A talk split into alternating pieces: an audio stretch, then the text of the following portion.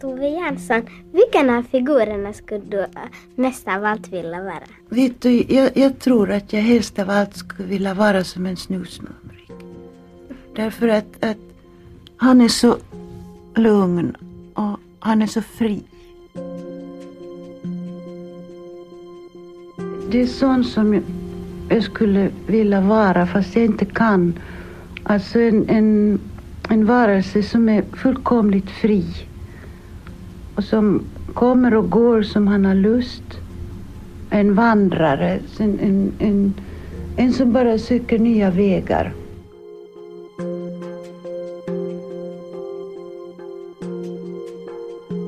But I think she was someone who didn't like to be um, constrained in labels. And um, a, a woman of, of great artistic ability and courage, that she went her own way and did her. Tove Jansson gjorde många egensinniga val, både som konstnär och människa. Många av valen krävde mod. Som att sluta skriva Muminböcker, trots förväntningar hos en miljon publik. Det var inte heller lätt att ta sig an tunga ämnen som död och sorg, och att leva lesbiskt under en tid då det inte var samhället accepterat. Men viktigast för Tove var att vara fri. Fri att återskapa sig själv som konstnär och leva sitt liv som hon ville, oberoende av samhällets och kulturvärldens förväntningar. Här har vi trots allt en kvinna som, som har levt ganska kontroversiellt, som har eh, rest själv ut i världen och så vidare, och som är väldigt frihetlig eh, helt enkelt. Så att eh, ängslig var hon inte. Och sen förstås mod att liksom leva som man vill och och strunta i normer. Jag menar, inte var det nu sådär bara att leva tillsammans med en kvinna på den tiden. Penseln, pennan och hjärtat, avsnitt sju. Frihet framför allt.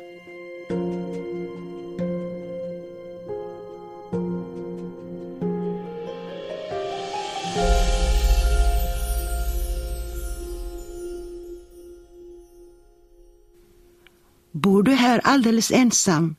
Frågar mumintrollen. Jag bor lite här och var, svarar snusmumriken och plockar fram tre koppar. Idag råkar det vara här, imorgon någon annanstans. Det är det som är så bra med att bo i tält.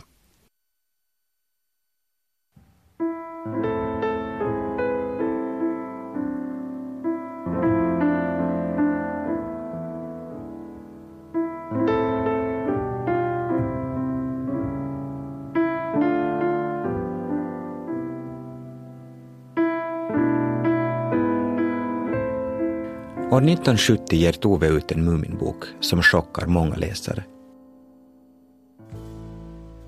Muminfamiljen själv finns nämligen inte med i sent i november. Kanske finns de kvar på den ö dit de åkte, i Pappan och havet.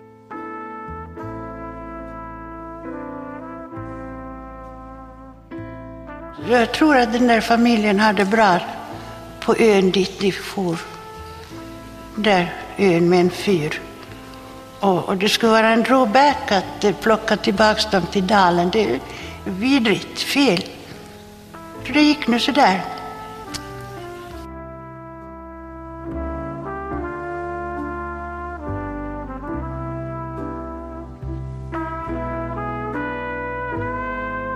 It's just such a clever and brave thing to do as an author, to leave out all your main protagonists and to just have the legacy of those protagonists. Toves brittiska förläggare Nathania Jans tycker att det är väldigt modigt av henne att lämna bort de klassiska muminkaraktärerna.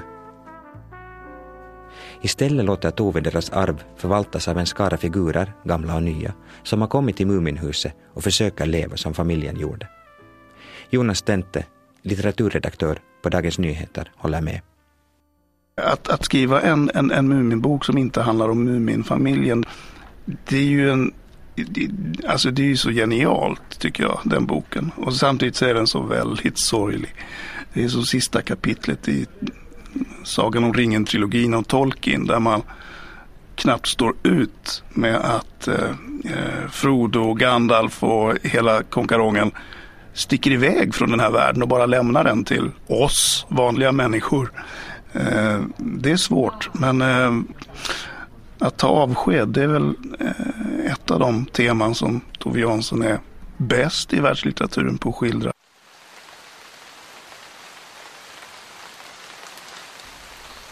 Snusmumriken fortsatte att leta. Han sökte efter mumintrollets brev, avskedsbrevet som måste finnas därför att ett mumintroll aldrig glömmer att säga adjö. Men alla deras gömställen var tomma. Mumintrollet var den enda som visste hur man skriver till en snusmumrik. Sakligt och kort. Ingenting om löften och längtan och sorgliga saker. Och med någonting att skratta åt i slutet. I sent i november är Mumindalen insvept i höstens melankoli. Läsaren får bara ana sig till den en gång ljusa platsen genom dimman och regnet. Litteraturprofessorn Ebba Witt-Brattström ser boken som en viktig nyckel för att förstå muminvärlden.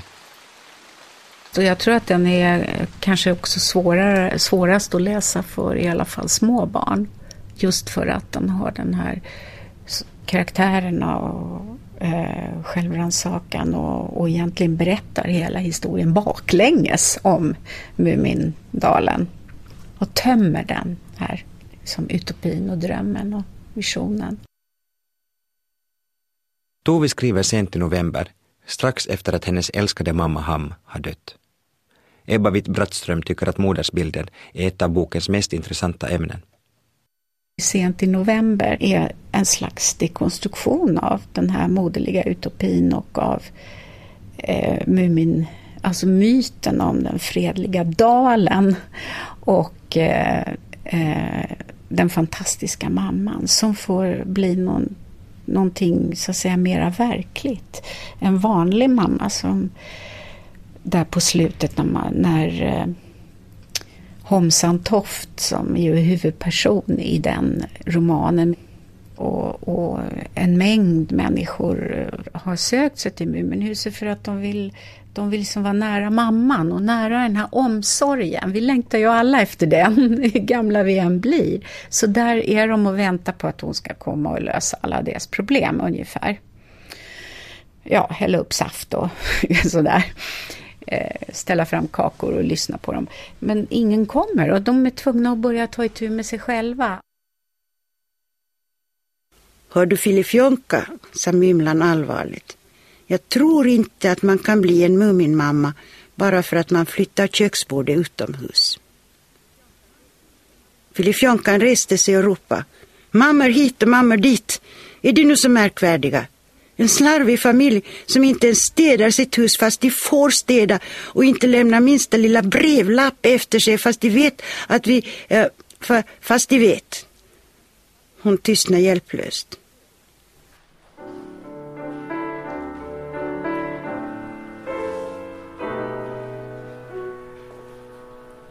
Vägen hem var mycket lång och ingen har jag mött. Nu blir kvällarna kyliga och sena. Kom trösta med en smula, för nu är jag ganska trött. Och med det så förfärligt alena. Melankoli, saknad och insikten om att man själv måste ha tag i sitt liv. Mycket av stämningen i sent november går igen i höstvisan, där texten är Toves och musiken Erna Tauros.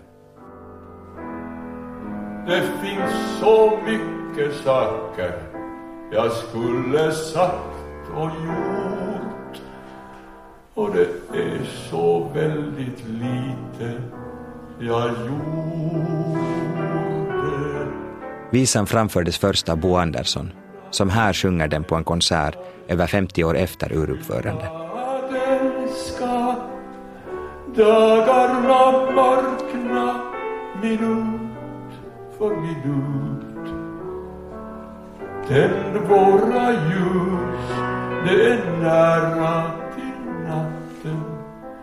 Snart är den blommande sommaren slut. Jag letar efter någonting som vi kanske glömde bort. Höstvisan och Sent i november är inte det enda av Toves verk som undersöker livets dystra skiftningar. Melankoli och mörkare känslor förekommer till exempel både i Muminböckerna och i bilderboken Vem ska trösta knyta. Något som inte är helt vanligt i barnlitteratur, säger Jonas Stente.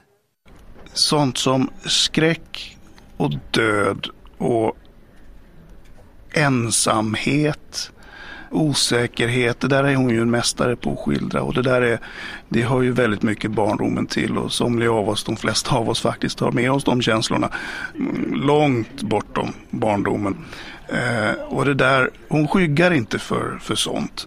eh, hon behöver inte sätta in, som de flesta andra författare sätter in, eh, formuleringar som, som ska försöka mildra dödsfall eller någonting sånt där. Sånt där gör inte Tove Jansson, utom på ett ställe som är helt fantastiskt. Och, och, och det är när, det är när ekorren dör i uh, Trollvinter. Han är alldeles död, sa lilla My sakligt. I alla fall fick han se någonting vackert innan han dog, sa mumintrollen med darrande röst.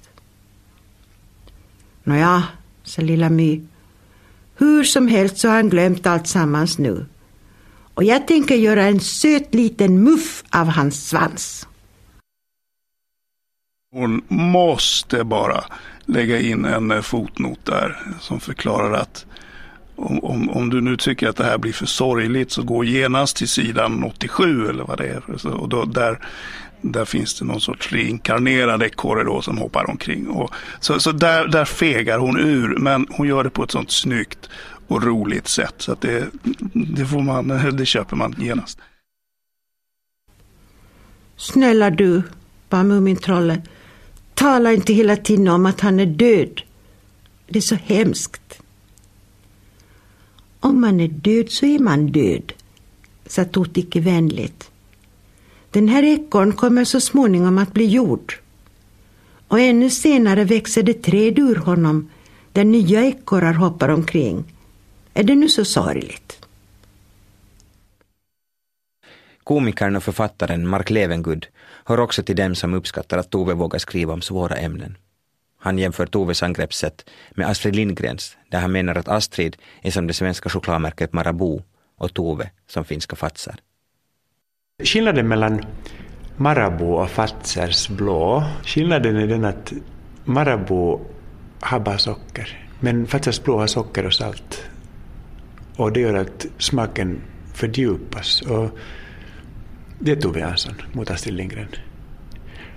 Och nu, nu menar inte jag att, att Astrid Lindgren skulle vara en sockersöt författare, inte, inte på det viset, men, men, men Astrid försöker liksom häva världens ondska genom berättelser om godhet.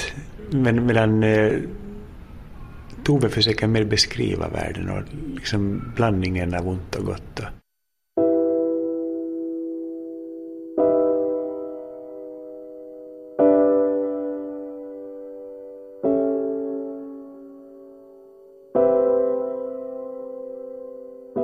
Jag tror att det definitiva och ohjälpliga inte finns för ett barn och inte ska finnas. Naturligtvis kan man skriva om döden, det mest definitiva. Men ta inte livet av den som ungen har identifierat sig med.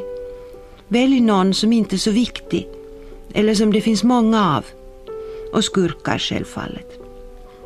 Och vem man än väljer så är det bättre än orättvisa som inte ordnas upp.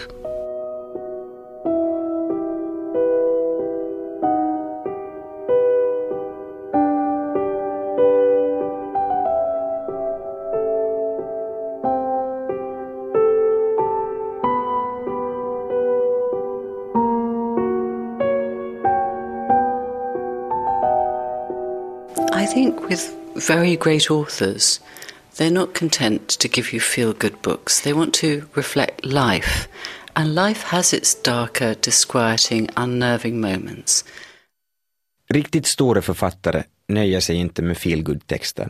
De vill återspegla också livets mörkare, otrevliga stunder, säger Nathania Jans. There's always this very fine um, thread of hope in stories without without contradicting them. But it's because there's the courage to explore what it means to be human in all of its shades. And that makes you intrigued and trust the author.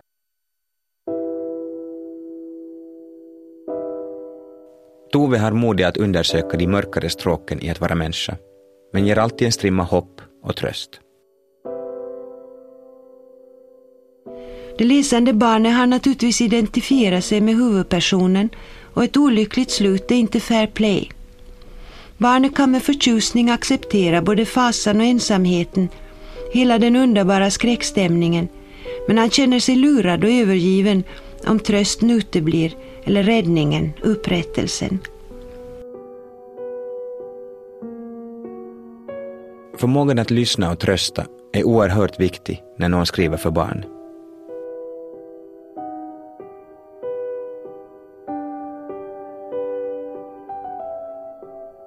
Det behövs bara en människa, har man sagt, en vuxen, för att eh, rädda ett barn eh, så, som inte har någon egentligen att prata med. Och den här vuxna, det kan vara en granne, det kan vara en, eh, det kan vara en släkting, det kan vara en lärare, en bibliotekarie eller en författare, visar det sig då. Därför att Tove Jansson är en förbannat bra eh, och känslig och lyhörd pedagog och reservmamma, eller snarare moster, den här lite excentriska mostern som har varit med om väldigt mycket och eh, har suttit i pisset åtskilliga gånger och kan dela med sig av de erfarenheterna. Hon är, hon är en livräddare på det viset. Jag har ju till exempel skrivit en story som heter Det osynliga barnet, om en liten skrämd varelse som blev osynlig och tappade konturerna därför att ingen brydde sig om henne. Och hon blev då omhändertagen av den här muminfamiljen och fick småningom sitt utseende, sin synlighet tillbaka. Och då fick jag ett brev som jag aldrig glömmer av en flicka. Hon skrev så små, små, liten, liten text. Man kunde knappt se den. Bara en enda rad på ett stort papper. Och där stod: tack för att du gjorde mig synlig igen. Förstår du vad det betydde?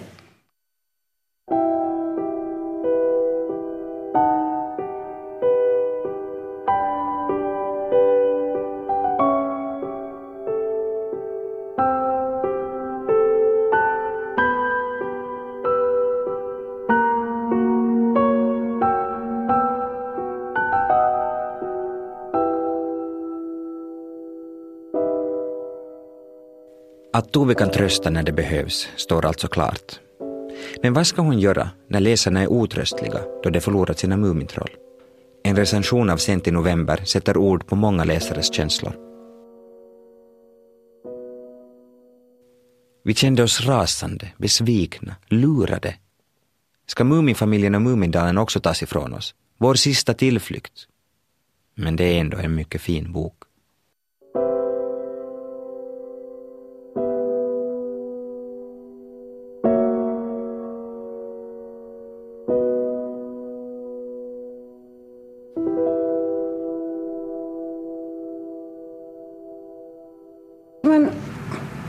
Försöker skriva barnsliga historier. Kanske inte för barnen direkt, men för sig själv. Och, och sen plötsligt så blir de där figurerna äldre. De förändras. På samma sätt som man själv förändras. Och plötsligt så skriver man inte för barn längre. Då måste man sluta upp. Man kan inte göra en serie därför att barnen väntar sig en serie. Jag beklagar fortfarande att jag inte kunde fortsätta att skriva om mumintrollerna. Men det var absolut omöjligt. Det hade varit ohederligt. Litteraturvetaren och översättaren Janina Orlov menar att Tove på ett modigt sätt bryter med en stor del av barnbokstraditionen då hon låter sina karaktärer utvecklas innan hon tar avsked av dem. Muminböckerna där, de förändras. Mumintrollen växer upp. Mamman och pappan blir ganska trötta på alltihopa och på varandra. Och hela, all, hela muminvärlden monteras ju ner egentligen, eller kläs av i sista boken. Det är jättemodigt, och det är också på sitt sätt att bryta, om man, om man vill se dem som barnlitteratur så är det, i det hänseendet så är det att bryta med konventionen. Därför att i de här klassikerna, tänk på Pet, just då Pippi Långstrump eller Peter Pan, de blir aldrig stora. Tove själv känner att hon har tagit muminkaraktärerna så långt hon kan. Och tänk nu till exempel på det här mumintrollen som plötsligt ramlar in i sin pubertet. Inte kan man skriva om det. Förresten, jag har aldrig kunnat skriva om, om alldeles unga människor. Eller troll. Sent i november blir den sista egentliga muminboken. Tove börjar skriva så kallade vuxenböcker. Men att uppdela hennes författarskap i barn respektive vuxenböcker är inte speciellt fruktbart. Jag vet inte varför ska allting etiketteras så förskräckligt. För mig finns det bara egentligen bra böcker och böcker som inte är så bra. Om man till exempel jämför språket så nej, det är inte alls något annorlunda språk, utan hon, hon pratar på samma vis till, till eh, barn som hon pratar till nittioåringar. Eh, där, där finns ingen som helst eh, skillnad, därför att hon litar på alla läsare. She wrote everything that she wrote for everybody, so that her children's books are as meaningful to a grown-up as any adult novel. Frank Cottrell Boyce beundrar Tove för hennes förmåga att tala till läsare i alla åldrar. Som barnboksförfattare stöter han ofta på krav att noggrant definiera sin målgrupp. Men när marknadskrafterna vill dela upp oss i grupper är det konstens roll att istället förena. Och där är Tove ett lysande exempel. Because I live in a world where everything is about the demographics and everything is about the market, and you have to know who your audience is and be very precisely targeted for your audience, and the market is always trying to divide us. And I think the purpose of art is to bring us together again. And I think the best example of that for me is Tove Jansson herself.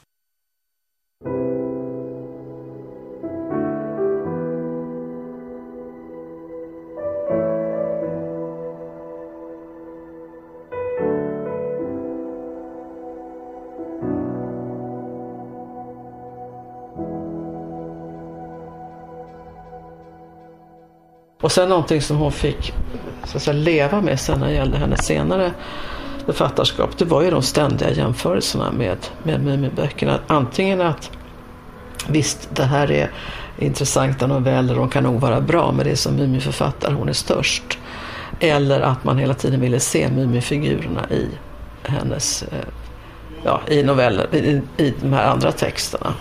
Det kanske man, det var, finns paralleller också med hennes måleri där, tror jag, på det sättet att man liksom inte ville, man ville inte ha den här förändringen, och samtidigt var ju den här förändringen, det var ju hela hennes konstnärliga livsluft att förändra sig på det sättet. Det säger litteraturprofessorn Boel Westin.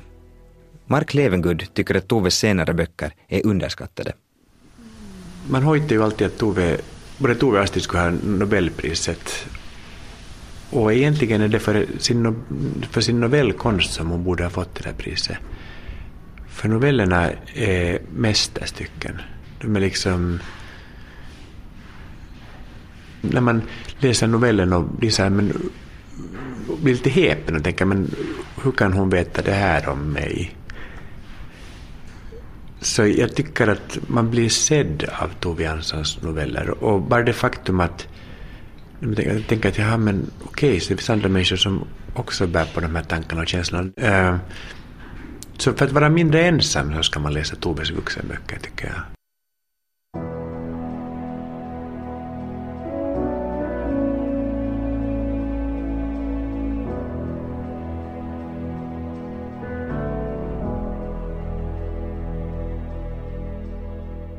jag. I den så kallade vuxenlitteraturen söker sig Tove ofta till mörkare känslor.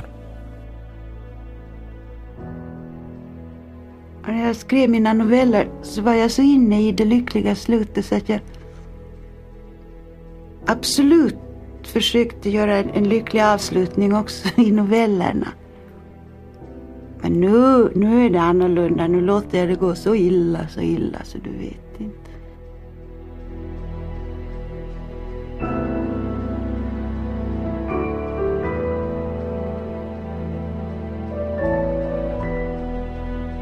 Kulturjournalisten och författaren Philip Tayer ser likheter mellan mumieböckerna och vuxenlitteraturen. Men färgskalan är en annan. Alltså hon gör ganska mycket samma saker i muminvärlden, alltså att hon beskriver relationer, det kan också vara sådana samkörda relationer och så vidare, men de blir ju annorlunda, de blir mera koder och så vidare när man läser dem som mumin. Och uh, det är farligare känslor när det handlar om riktiga personer. När det handlar om muminfigurer så är det liksom, uh, det blir hela tiden på någon sån allegorisk nivå. Men sen när man läser till exempel en novell som Dockskåpet, så det är jätte, jätte allvarliga och ganska mörka känslor som kommer fram i den. Och det, hon är rolig, rolig, men det är inte som så uh, det är inte så gulligt. Alltså det är inte överhuvudtaget alls gulligt. Rör mig inte, ropade Erik. Var inte fånig, sa Boy och gav honom en knuff i ryggen.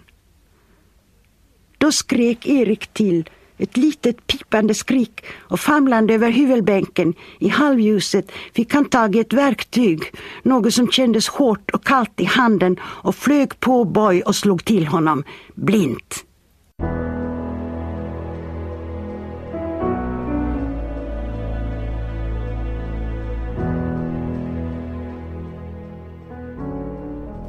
Under sin senare författarkarriär skriver Tove ofta om hur det är att vara en skapande människa. Ett annat viktigt tema i vuxenlitteraturen bär hon med sig ända från barndomen. Alltså jag tror att familjen är jättecentral för Tove Jansson. Jag tror att hennes egen familj som hon hade, som hon har vuxit upp med, är det som är, det är ju förebilden för, för muminfamiljen och för, och som familjen lämnar liksom aldrig henne. Så, så känns det nog när man läser. Sen, had, sen handlar ju också vissa av hennes vuxennoveller om, om tvåsamhet och sådär. Men det är också intressant för det finns liksom tvåsamhet som är i konflikt med familjen. Ett exempel där parförhållande ställs emot familjen är novellen Den stora resan. Den modersbundna Rosa slits mellan kärleken till sin samkönade partner Elena och till sin älskade mamma. Båda vill åka på en viktig resa med henne, men var för sig. Jag vill inte resa med dig så länge du tror att du borde vara någon annanstans. Och det vill inte din mamma heller. Rosa svarar, hon vet inte hur det känns för mig. Visst vet hon, hon är inte dum.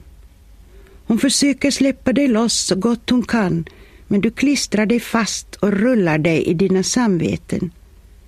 Vad är det du vill? Det finns också ljusare skildringar av samkönad kärlek i Toves vuxenlitteratur. Men Helene Svensson och Boel Westin är överens om att Toves lesbiskhet inte var något lätt tema för familjen Jansson. I, I all den här öppenheten och närheten inom familjen finns samtidigt en tystnad.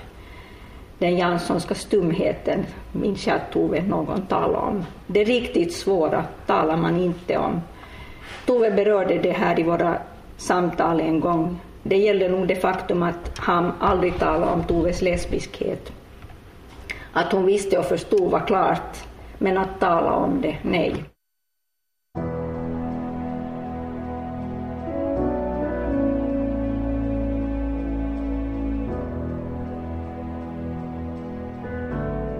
Fadern hade väldigt svårt för detta. Och att han inte kunde ta liksom ordet homosexuell i sin mun. Men hon talade inte heller med sin mamma i någon större utsträckning om det här. Utan det var någonting som... Hon sa någon gång att de är förmusslade.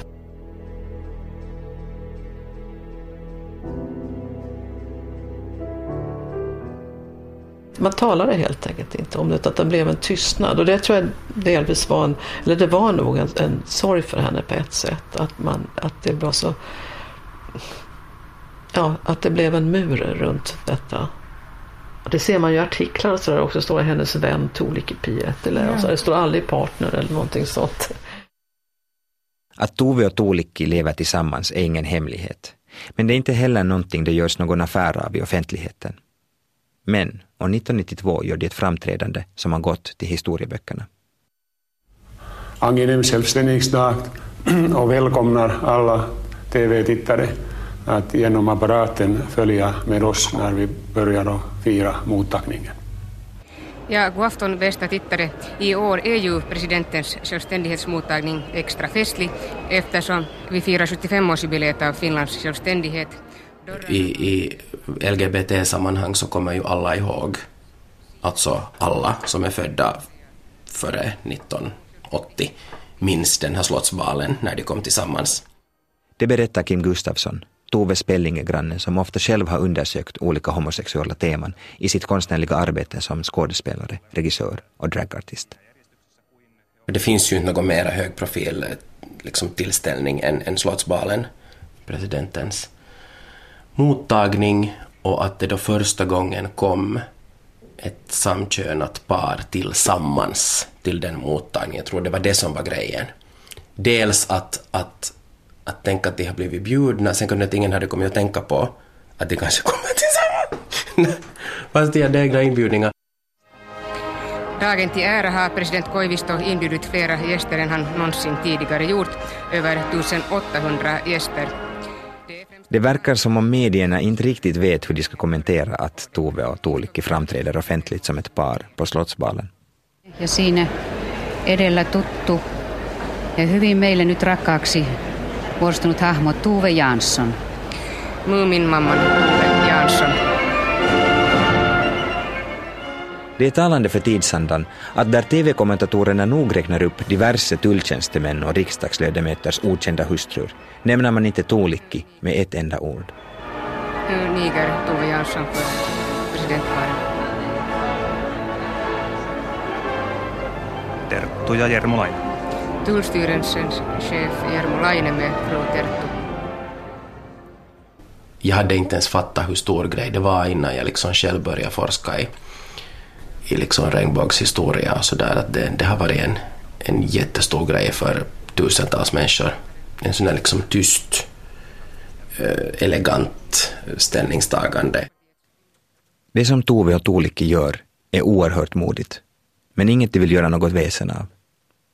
Sen kan jag ju säga att de själva, i alla fall min erfarenhet, talar de inte särskilt mycket om det själva.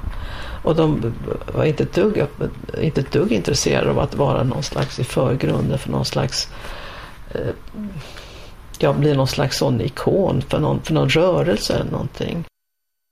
Det, det var alla andra som tyckte att det var så stort och, och liksom ett ställningstagande, att, att, liksom, att vi finns, vi existerar.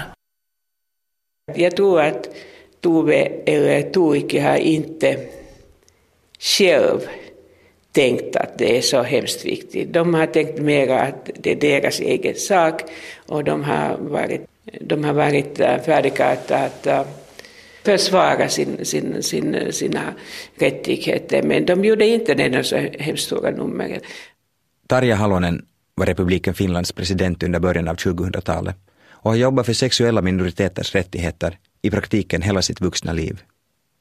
Jag har sagt många gånger när jag har jobbat med olika slags sexuella rättigheternas aktivisterna, du måste alltid tänka också i, för, i förhand att hur mycket du vill att räcka din egen personlighet i de här sakerna. Därför att, att det kan ju hända att efter den des, människorna, medmänniskorna ser dig bara som en symbol i dessa sakerna.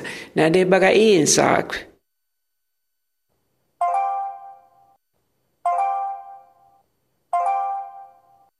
Även om Tove inte vill bli någon ikon för könsminoriteter har hennes modiga livsval påverkat många.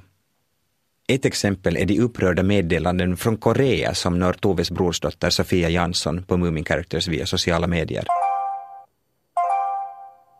Avsändaren berättar om ett fatalt fel i en koreansk utgåva av Muminböckerna där pärmtexten påstår att Tove levde ensam ute på en ö. Hennes livspartner Tuulikki har man helt kallt lämnat bort. Och det var ju faktiskt så att vi hade ju naturligtvis ingen aning om att de hade förkortat den här biografin på det här sättet. Um, och och vi, vi tog ju genast tag i det, men att, att det var hemskt skojigt att den där entusiasmen för Tove, den här beundran för Tove är på den nivån att folk liksom, till och med i Korea, tar kontakt och säger att hallå, är ni medvetna om det här? Det här är ju helt fel, att han liksom understöder den här, godkänner ni det här? Och svaret var ju förstås nej, vi tycker inte att det är okej. Vi tycker att man ska säga exakt vet hur hon levde. Hon levde de facto med en annan kvinna.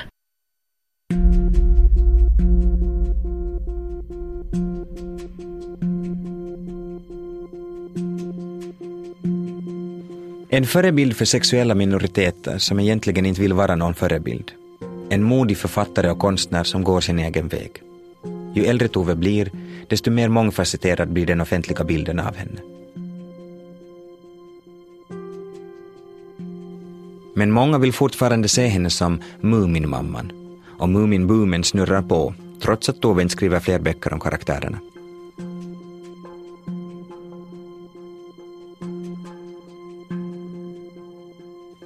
I nästa avsnitt följer vi med Mumins erövring av Asien.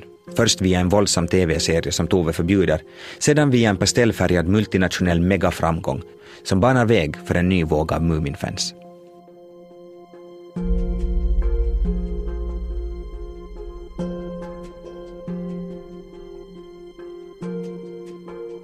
Hur balanserar Tove mellan sin egen Muminvision och den som kommersiella aktörer vill föra fram? Och hur gör man de här avvägandena idag, när Tove inte längre själv kan säga sin åsikt? Det hör du i det sista avsnittet i den här serien, där vi följer Mumins balansgång mellan konst och kommers från nittonhundrafemtiotalet fram till idag.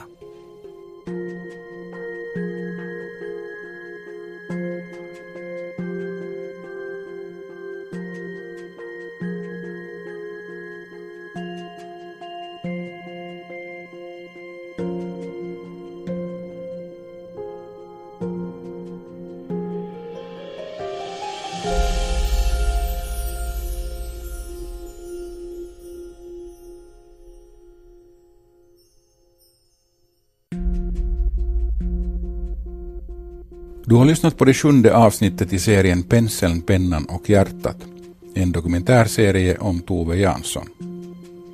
Tove Jansson läste ur Sent i november, Trollvinter och Dockskåpet. Intervjuerna med Tove Jansson är från Yles arkiv och gjordes av Marianne Bargum, Maj-Lis Kvickström, Asta Lumikero, Johan Harms, Chris Zitting och Tertu Levonen. Ebba Witt-Brattström intervjuades av Ida Kronholm.